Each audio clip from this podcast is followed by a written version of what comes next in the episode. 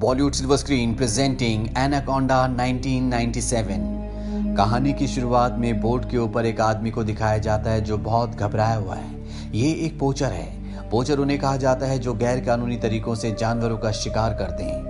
इस पोचर की तरफ़ एक अनजान चीज़ बढ़ रही होती है, जिससे डरकर ये बोट के पोल के ऊपर चढ़ जाता है, और इससे पहले कि वो अनजान क्रिएचर इस पर हमला करता, ये खुद को गोली मार देता है। वहीं दूसरी तरफ़ एक बोट को दिखाया जाता है, जिसमें सात लोग लगातार अमेजोन के जंगलों की तरफ़ बढ़ रहे होते हैं। ये लोग यहाँ पर रहने वाले आदिवासियों के ऊपर एक डॉक्यूमेंट्री बनाना चाहते हैं। इन आदिवासियों को कहा जाता है श्री समस। अब जब ये लगातार आगे बढ़ रहे होते हैं, तभी बहुत तेज बारिश शुरू हो जाती है और तभी ये देखते हैं कि वहाँ पर एक आदमी इनसे मदद के लिए इन्हें आवाज़ लगा रहा है। वो कहता है कि मेरी बोट झाड़ियों में फंस गई है। ये उस आदमी को अपनी बोट पर ले आते हैं। इस आदमी का नाम पॉल होता है। ये पॉल को बताते हैं कि हम जंगलों के अंदर जा रहे हैं। तुम्हें किसी और का इंतज़ार करना चाहिए। पॉल कहता है कि अंदर मैं कुछ गाँव वालों को जानता हूँ। मैं उन्हें यहाँ पर बुलाकर अपनी बोट रिपेयर करवा लूँगा। बारिश खत्म होने के बाद पॉल इन्हें बताता है कि पहले वो चर्च में पादरी था, पर अब वो इन घने जंगलों में चिड़ियाघरों के लिए और दूसरे लोगों के लिए जानवरों को पकड़ता है। यहाँ पर प्रोफेसर स्टीव, जो कि एक एंथ्रोपोलॉजिस्ट हैं, वो पॉल को बताते हैं कि हम यहाँ पर रहने वाले आदिवासी, जिन्हें श्री समझ कहा जाता है, उन पर डॉक्यूमेंट्री बनाने के लिए आए हैं। पॉल कहता है कि मैं उनसे मिल चुका हूँ। उन्हें ढूंढना इतना आसान नहीं है, पर मैं इसमें तुम्हारी मदद कर सकता हूँ। अब इसी सफ़र में आगे बढ़ते हुए इन्हें एनाकोंडा की एक मूर्ति दिखती है, जो एक आदमी को निगल रहा होता है। पॉल इन्हें बताता है कि श्री श्यामा आदिवासी एनाकोंडा को अपना देवता मानते हैं। उनका मानना है कि एनाकोंडा उनकी रक्षा करता है। कहा जाता है कि श्री श्यामा आदिवासियों तक पहुँचने के लिए एक झील को पार करना पड़ता है, जो पूरी तरह से सांपों से भरी हुई है। वो ये भी बताता है कि पहले श्री श्यामा आदिवासी यहीं पर थे, पर बाढ़ की वजह से वो इस जगह को छोड़कर चले गए। पॉल इन्हें बताना चाहता है कि हमें किस तरफ़ जाना चाहिए, पर प्रोफेसर स्टीव उसकी बात नहीं मानते। वो कहते हैं कि हमें ऊँचे इलाके की तरफ़ जाना चाहिए। यहाँ पर पानी भरा है। इसका मतलब आदिवासी अपनी जान बचाने के लिए ऊँचे इलाकों की तरफ़ गए होंगे। इस बात से पॉल को गुस्सा आता है और वो कहता है कि मैं अगले पड़ाव पर उतर जाऊँगा।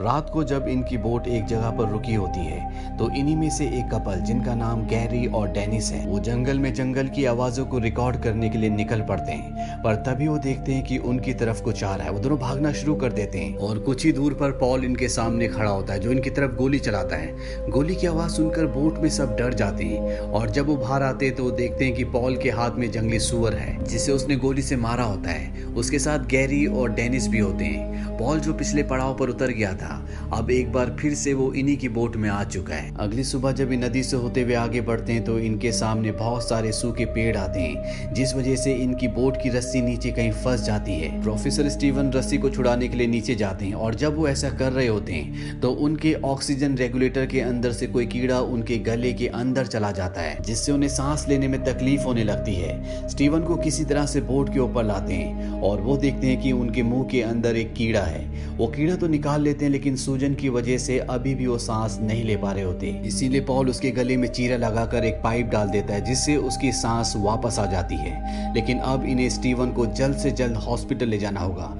इसीलिए वापस जाना चाहते हैं। पॉल इन्हें कहता है कि हमें उसी रास्ते से जाना चाहिए, जिस रास्ते से मैंने तुम्हें कल जाने के लिए कहा था, क्योंकि वो एक शॉर्टकट है। अब ना चाहते हुए भी इन सबको पॉल की बात माननी पड़ती है। और जब ये सब उस रास्ते में आगे बढ़ते हैं तो ये देखते हैं कि वो रास्ता आगे लकड़ियों से पूरी तरह से बंद है। पॉल के पास डायनामाइट भी होता है। वो कहता है कि हमें इस रास्ते को उड़ाना होगा, पर दूसरे लोग ऐसा नहीं करना चाहते। वो कहते हैं कि अगर रास्ता बंद किया है तो किसी वजह से किया होगा।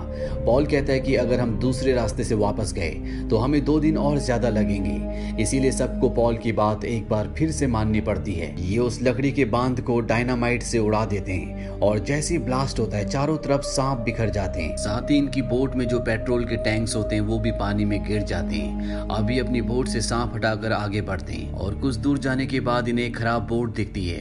पॉल कहता है कि उस बोट से हम पेट्रोल ला सकते हैं। पॉल के साथ डैनी और मेटियो, जो की बोट का ड्राइवर है, वो दोनों भी जाते हैं। और जब पॉल बोट के अंदर जाता है तो यहाँ पर अखबार की एक कटिंग होती है, जिसमें पॉल के साथ दो और लोग होते हैं जिन्होंने एनाकोंडा पकड़ा होता है। और इन दो में एक वो होता है जो इस कहानी की शुरुआत में बोट में था, जिसने किसी क्रिएचर से डरकर अपने आप को मार लिया था।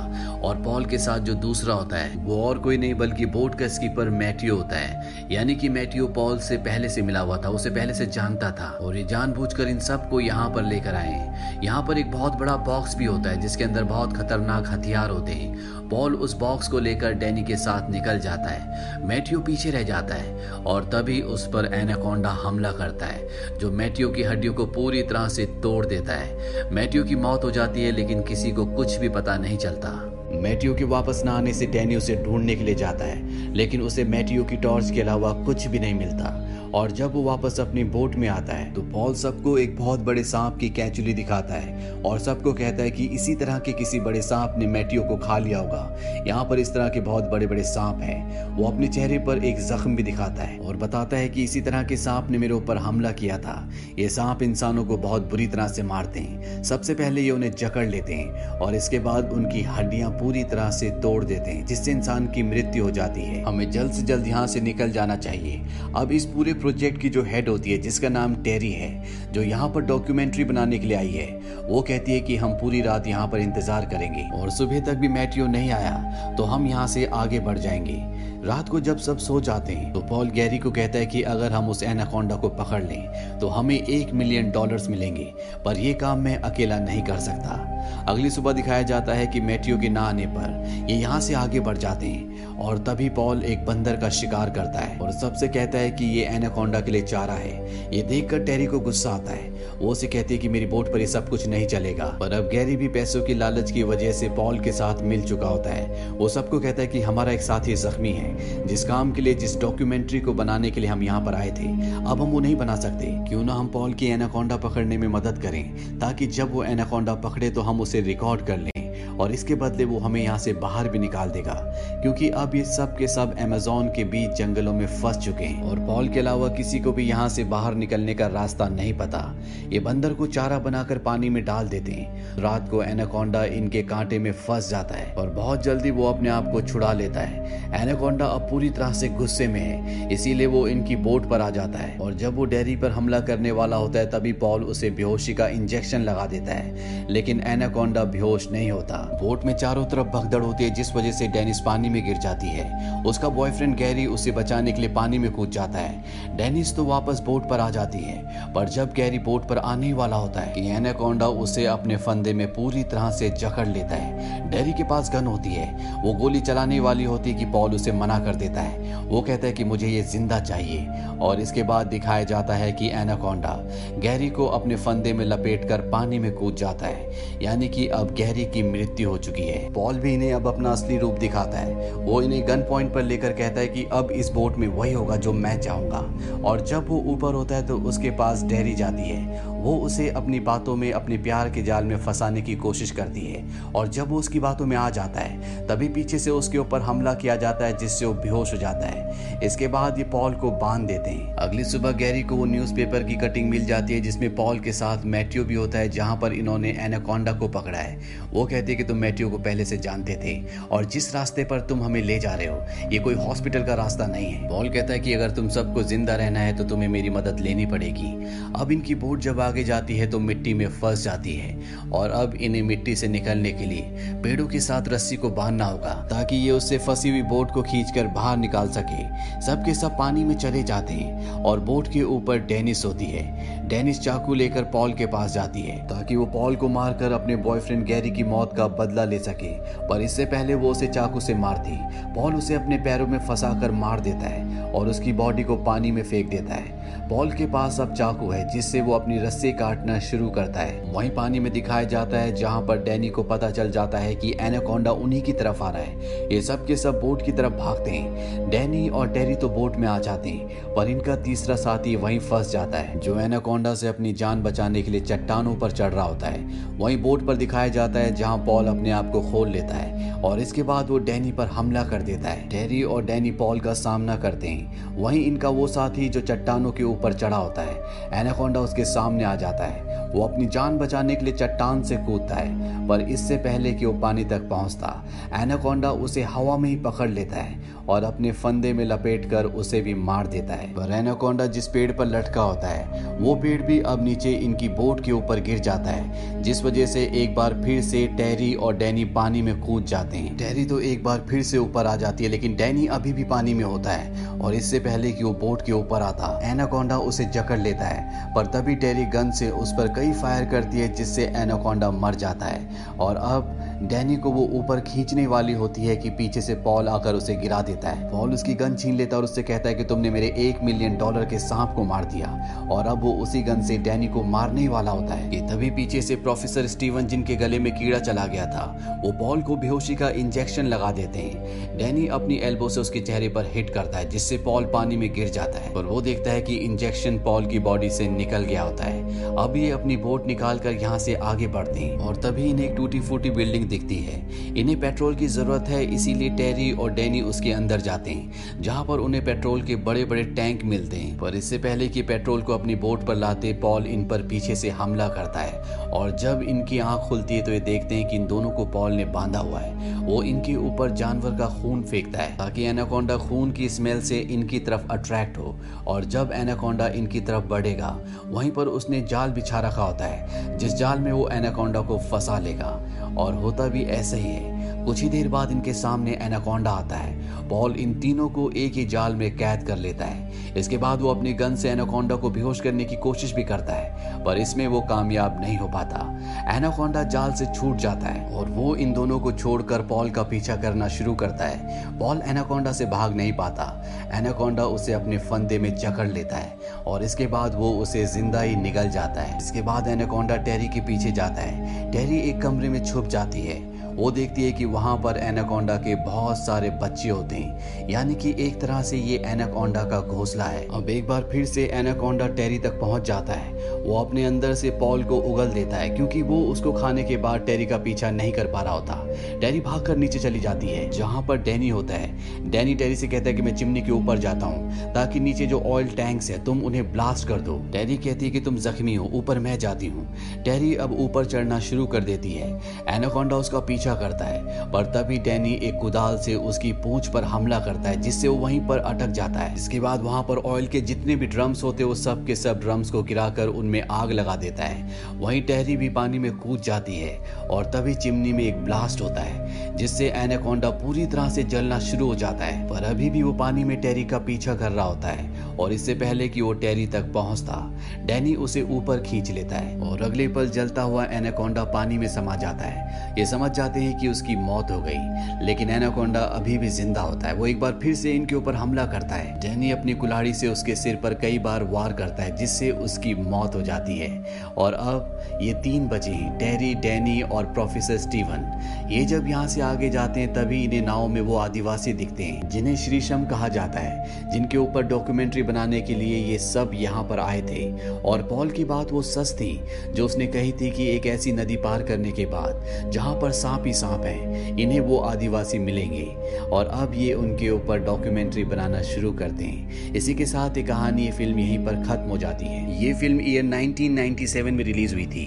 आई पर इसकी रेटिंग है 4.8 इस फ़िल्म का बजट था 45 मिलियन डॉलर्स और बॉक्स ऑफ़िस पर इसने कमाई की थी 137 मिलियन डॉलर्स की।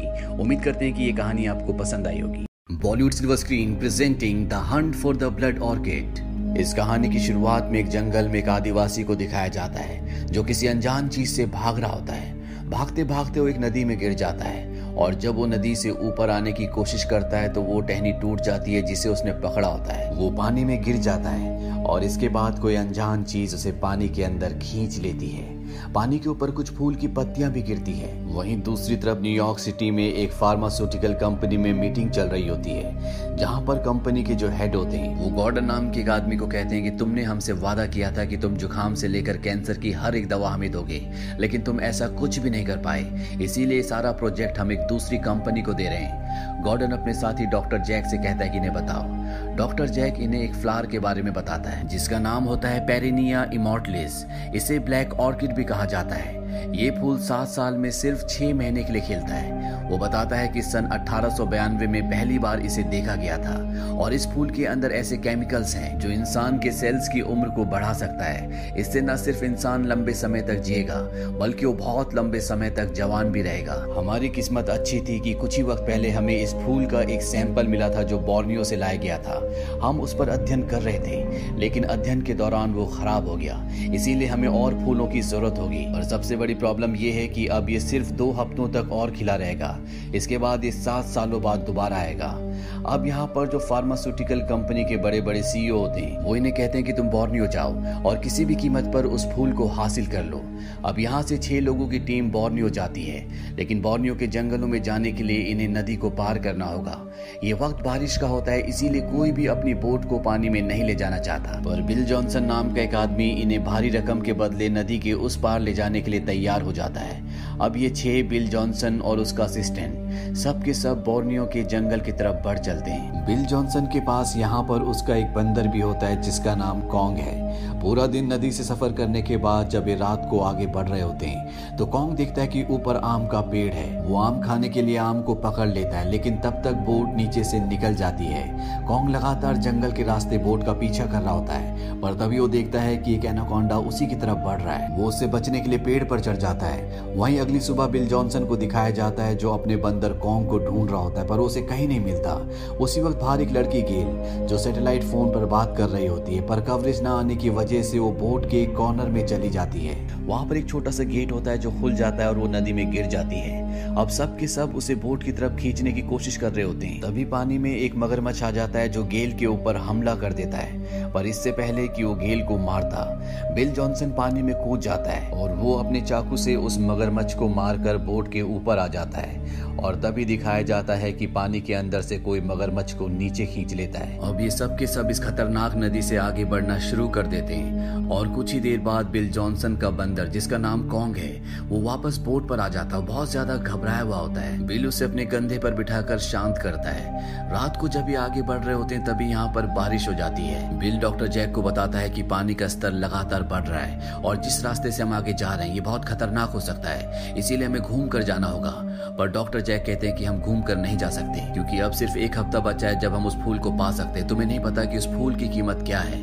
उससे पूरी दुनिया बदल सकती है। बिल कहता है कि अगर तुम चाहते हो कि मैं इस खतरनाक रास्ते से आगे बढ़ूं तो तुम्हें मुझे पचास हज़ार डॉलर और देने होंगे। डॉक्टर जैक इसके लिए मान जाते हैं। बिल एक और शर्त रखता है। वो कहता है कि अगर कुछ भी गड़बड़ हुई तो तुम सबको वही करना होगा जो मैं कहूँगा। जैक कहता है कि ठीक है। अगली सुबह जब ये नदी से आगे बढ़ रहे होते हैं तो बिल देखता है कि नदी में बाढ़ आई है और तभी उसकी बोट का स्टेयरिंग जाम हो जाता है, जिस वजह से इनकी बोट लगातार सीधे आगे बढ़ना शुरू हो जाती है। बिल समझ जाता है कि आगे खतरा है, इसीलिए वो सबको उठा देता है और अब वो बोट को रिवर्स करने के लिए उसके ब्लेड ऑन करता है। पर पानी के अंदर ब्लेड्स भी ऑफ़ हो जाते हैं।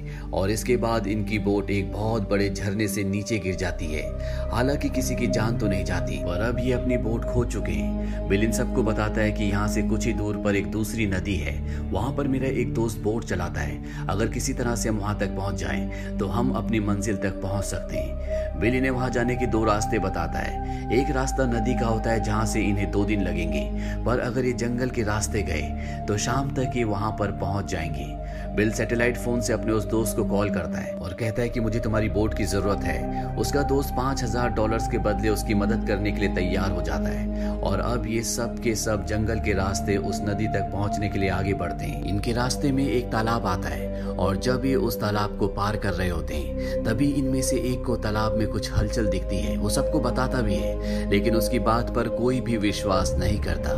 अब इन्हीं सब में जो सबसे पीछे होता है, वो अचानक से पानी में गायब हो जाता है। सबको लगता है कि वो मज़ाक कर रहा है और तभी वो पानी से बाहर निकलता है। लेकिन उसके पीछे एक बहुत बड़ा एनाकोंडा भी होता है, जो उसे अपने जबड़ों में फंसा पानी के अंदर ले जाता है। ये सब के सब पानी से बाहर आ जाते हैं और अब ये सब डर चुके हैं। बिल इन सबको बताता है कि ये एनाकोंडा था जो इंसानों को खा जाते हैं, लेकिन हमें डरने की ज़रूरत नहीं है। इतने बड़े सांप का एक इलाका होता है जो मीलों तक फैला होता है। अब हमें बहुत दूर तक कोई दूसरा एनाकोंडा नहीं मिलेगा। तभी बिल से पूछा जाता है कि इस बात की क्या गारंटी है कि वो एनाकोंडा हमारे पीछे नहीं आएगा।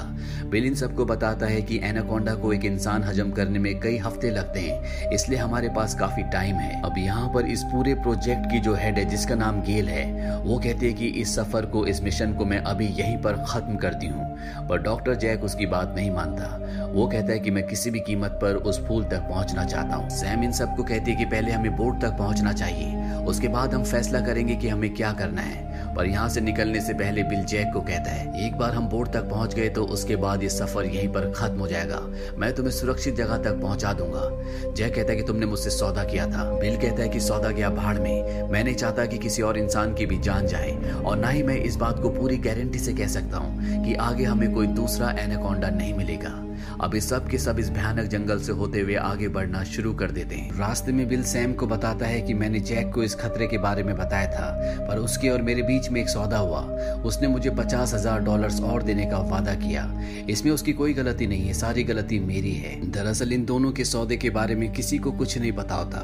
अब जब ये बोट की तरफ़ बढ़ रहे होते हैं, तभी इनमें से एक के शरीर में खून चूसने वाले कीड़े चिपक जाते हैं, और अब बिल उन्हें एक एक करके निकालना शुरू करता है। ये सब के सब बैठ जाते हैं। इनमें से एक अपने जूते उतार लेता है और जब वो दोबारा जूते पहन रहा होता है तो बिल का असिस्टेंट उसे ऐसा करने से मना करता है और तभी वो उसके जूते के अंदर से एक स्पाइडर निकालता है। वो इन्हें बताता है कि अगर ये स्पाइडर तुम्हें काट लेती तो तुम्हारा शरीर दो दिन के लिए सुन हो जाता, और तभी जैक उस स्पाइडर को एक डिब्बे के अंदर बंद कर देता है और कहता है कि तुमने शरीर को सुन करने वाली एक दवा की खोज कर ली, इसके हमें अच्छे खासे पैसे मिलेंगे। वहीं दूसरी तरफ़ बिल के उस दोस्त को दिखाया जाता है, जिसके पास बोट है, जो इन्हीं की तरफ़ आ रहा होता है। उसकी बोट में एनाकोंडा आ जाता है, और वो उसे निगल जाता है। उसकी बोट आउट ऑफ़ कंट्रोल हो जाती है, और तभी नदी में एक ब्लास्ट होता है, और बिल और उसके सभी साथी जब वहाँ पहुँचते हैं तो वो देखते हैं कि बोट पूरी तरह से ब्लास्ट हो चुकी है। बोट में जितना भी ज़रूरत का सामान होता है सब का सब ले लेते हैं। और बिल का जो असिस्टेंट होता है, वो कहता है कि यहाँ पर आदिवासी रहते हैं, जो हज़ारों सालों से यहीं पर हैं। अगर हम उन्हें ढूंढ लें तो हो सकता है कि वो अपनी कश्ती हमें दे दें, और ये उन्हें ढूँढने के लिए निकल पड़ते हैं। पर कुछ ही दूर जाने के बाद इन्हें बिल के उस दोस्त का, जिसे नाव में एनाकोंडा ने निगल लिया था, उसकी बॉडी दिखती है, जिसे उसने उगल दिया होता है। बिल इन सबको बताता है कि एनाकोंडा अपना शिकार करने के बाद बहुत सुस्त हो जाता है और वो अपने शिकार को अपने पेट से तभी बाहर निकालता है जब उसे अपने चारों तरफ़ खतरा दिखता है। और ये वो एनाकोंडा नहीं है जिसने हमारे साथी को मारा था, बल्कि ये दूसरा है। और ये दूसरे एनाकोंडा के इलाके में इसलिए आया है क्योंकि ये इनकी मीटिंग का टाइम है। हमें अंधेरा होने से पहले किसी भी तरह से आदिवासियों तक पहुँचना होगा और कुछ ही देर बाद ये उनके कबीले तक पहुँच जाते हैं। ये देखते हैं कि वहाँ पर कंकाल है, कबीला पूरी तरह से सुनसान है। यहाँ पर एनाकोंडा की एक बॉडी भी होती है। अभी सब के सब यहाँ से वापस जाना चाहते हैं, पर जैक अभी भी किसी भी तरह से उस फूल को ढूंढना चाहता है, और तभी वो देखता है कि आदिवासियों ने वहाँ पर उस फूल की पेंटिंग बना रखी है। जैक समझ जाता है कि हो ना हो, वो फूल इनके आसपास ही है, और अब जैक की बात कोई भी नहीं सुनना चाहता। इसीलिए रात को अपने लिए एक बोर्ड तैयार करते हैं। तभी गॉर्डन को दिखाया जाता है जो जैक के बैग में कुछ ढूंढ रहा होता है। गॉर्डन को उसके बैग में एक पिस्टल और एक सैटेलाइट फ़ोन मिलता है। दरअसल पिस्टल और सैटेलाइट फ़ोन बिल के उस दोस्त का है। जो नाव से इन्हें लेने के लिए आ रहा था, जिसे एनाकोंडा ने खा लिया था। जैक को ये पिस्टल और सैटेलाइट मिल गया था, लेकिन उसने किसी को नहीं बताया, क्योंकि वो यहाँ से बिना ब्लड ऑर्किड फ्लावर के वापस नहीं जाना चाहता। गॉर्डन जब उसके सैटेलाइट फ़ोन से पुलिस को कॉल करने की कोशिश करता है, तभी वो गॉर्डन के हाथ में स्पाइडर रखता है, और जैसे स्पाइडर उसे काटती है, वो स्पाइडर को डब्बे में वापस बंद कर देता है। स्पाइडर के काटने से गॉर्डन पैरालाइज हो जाता है। कुछ देर बाद सैम उस जगह जाती है और देखती है कि गॉर्डन कुछ भी बोल नहीं रहा। वो उसके शरीर पर मकड़ी के डंक का निशान देख लेती है। वो समझ जाती है कि हो ना हो, ये सब कुछ जैक ने किया। वो जैक के पास जाती है और उसे कहती है कि आखिरी बार गॉर्डन के साथ तुम थे। वो कुछ भी बोल नहीं रहा और तभी इन्हें गॉर्डन की चीख सुनाई देती है। और जब सब के सब उस तरफ़ जाते हैं तो देखते हैं कि एनाकोंडा ने गॉर्डन को निगल लिया। ये वापस जैक के पास आते हैं। और तब तक जो राफ्ट इन सबने बनाई होती है, उस राफ्ट को लेकर वो वहाँ से निकल जाता है। इसके बाद वो सैटेलाइट से पुलिस को फ़ोन करता है और कहता है कि हमारी नाव झरने से गिर गई थी। अब यहाँ पर इनके ग्रुप का जो दूसरा खोया हुआ साथी होता है, वो किसी तरह से अपने ग्रुप तक पहुँच जाता है। इन सबको बाहर एक रोशनी दिखती है और एक एक करके ये उस छेद से बाहर आ जाते हैं। और जैसे इनका आखिरी साथी बाहर आ रहा होता है, वो उस छेद में फंस जाता है। और जैसे ये सब मिलकर उसे बाहर निकालते हैं, एनाकोंडा का सर भी बाहर आता है, जो उसे खाने के लिए आया होता है। सैम अपनी तलवार से उसकी गर्दन काट देती है। इस तरह से ये एक एनाकोंडा को मार देते हैं। पर तभी पीछे से दूसरा एनाकोंडा आता है और वो इनके साथी को उठा के ले जाता है, बिल उसका पीछा करता है। और इससे पहले कि एनाकोंडा इनके साथी को निगलता, बिल अपना चाकू फेंक कर मारता है जो एनाकोंडा के सर पर गड़ जाता है। एनाकोंडा की मृत्यु हो जाती है और इस तरह से ये अपने उस साथी को बचा लेते हैं। वहीं दूसरी तरफ़ जैक को दिखाया जाता है जो ब्लड ऑर्किड फ्लावर तक पहुँच जाता है, जिसके लिए सब इतनी दूर जंगल में आए। ये सब उसे देख रहे होते हैं। इन्हें पता है कि उसके पास गन है, इसीलिए ये उसकी राफ्ट लेकर यहाँ से निकलना चाहते हैं। सैम उसकी राफ्ट तक पहुँच जाती है, पर इससे पहले कि ये सब उसकी राफ्ट लेकर यहाँ से निकलते। जैक यहाँ पहुँच इन सबको गन पॉइंट पर ले लेता है। वो बिल के कंधे पर एक गोली भी मारता है। और इसके बाद वो सैम से कहता है कि तुम्हें ब्लड ऑर्किड फ्लावर्स लाने होंगे, जिसके लिए उसे एक गिरे हुए पेड़ के ऊपर से जाना पड़ता है। और जब वो नीचे गड्ढे में देखती है तो वहाँ पर एक मेल और फीमेल एनाकोंडा होते हैं जो मीटिंग कर रहे होते हैं। सैम किसी तरह से फ्लावर्स तक पहुँच जाती है और वो जैक के बैग में फ्लावर्स भरकर वापस आ रही होती है। तभी वो जैक से कहती है कि तुम्हें अपनी गन को फेंकना होगा, नहीं तो मैं फ्लावर नीचे फेंक दूँगी। जैक उसकी दोस्त की तरफ़ गोली चलाता है और कहता है कि अगर तुमने बैग मेरी तरफ़ नहीं फेंका तो मैं इसे मार दूँगा। सैम को मजबूरी में बैग उसकी तरफ़ फेंकना पड़ता है और जैसे वो बैग उठाता है, बिल पीछे से उस पर हमला करता है, जिससे बैग दूर जाकर गिरता है और उसके बैग में जो मकड़ी होती है, वो बॉक्स से बाहर निकल जाती है और जैसे जैक अपने बैग को कंधे पर टांगता है, वो मकड़ी उसे काट लेती है, जिस वजह से उसका शरीर पैरालाइज हो जाता है और वो बैग के साथ खुद भी उस गड्ढे में गिर जाता है जहाँ पर एनाकोंडा है। वहीं दूसरी तरफ़ सैम को दिखाया जाता है जो पेड़ से होते हुए वापस अपने दोस्तों के पास आने की कोशिश कर रही होती है, पर तभी उसका पैर अटक जाता है और वो भी उस गड्ढे में गिर जाती है जहाँ पर जैक गिरा होता है। एनाकोंडा जैक को पकड़ लेते हैं, जिस वजह से सैम को ऊपर आने का मौका मिल जाता है। और अब एक एनाकोंडा भी ऊपर आ चुका है। तभी इनकी साथी गेल ऑयल का एक टैंक उठाती है और एनाकोंडा को अपनी तरफ़ अट्रैक्ट करती है। एनाकोंडा उस ऑयल के टैंक को अपने मुँह से पकड़ लेता है। बिल उसके मुँह पर गोली भी चलाने की कोशिश करता है ताकि ब्लास्ट हो जाए, पर उसकी गन में गोली नहीं होती। पर तभी इनका वो साथी जिसको बिल ने बचाया था, वो फ्लेयर गन से एनाकोंडा के मुँह के अंदर निशाना लगाता है, जिससे उसके मुँह में आग लग जाती है और वो वापस अपने उसी गड्ढे में गिर जाता है जहाँ पर दूसरा एनाकोंडा है और तभी एक ब्लास्ट होता है। ब्लास्ट की वजह से चारों तरफ़ की मिट्टी गड्ढे में गिरना शुरू हो जाती है। ब्लड ऑर्किड फ्लावर का पेड़ भी गड्ढे में गिर जाता है और यहाँ पर ब्लड ऑर्किड फ्लावर के साथ साथ दोनों एनाकोंडास भी ज़मीन के नीचे हमेशा के लिए दफन हो जाते हैं और इस तरह से इन दोनों एनाकोंडास का खात्मा हो जाता है। अंत में हमें दिखाया जाता है कि बिल, सैम, कोल और गेल ये चारों के चारों राफ्ट में बैठे हैं। यहाँ पर बिल का बंदर भी इनके साथ होता है। साथ ही बिल और सैम एक दूसरे को अब पसंद भी करते हैं और ये सब वापस अपने घर की तरफ़ जा रहे हैं। तो ये थी पूरी कहानी Anacondas the hunt of the blood orchid ये फ़िल्म सन 2004 में रिलीज़ हुई थी। आई पर इसकी रेटिंग है चार दशमलव सात। इस फ़िल्म का बजट था 20 से 25 मिलियन डॉलर्स और बॉक्स ऑफ़िस पर इसने कमाई की थी इकहत्तर मिलियन डॉलर्स की। उम्मीद करते हैं कि ये कहानी आपको पसंद आई होगी।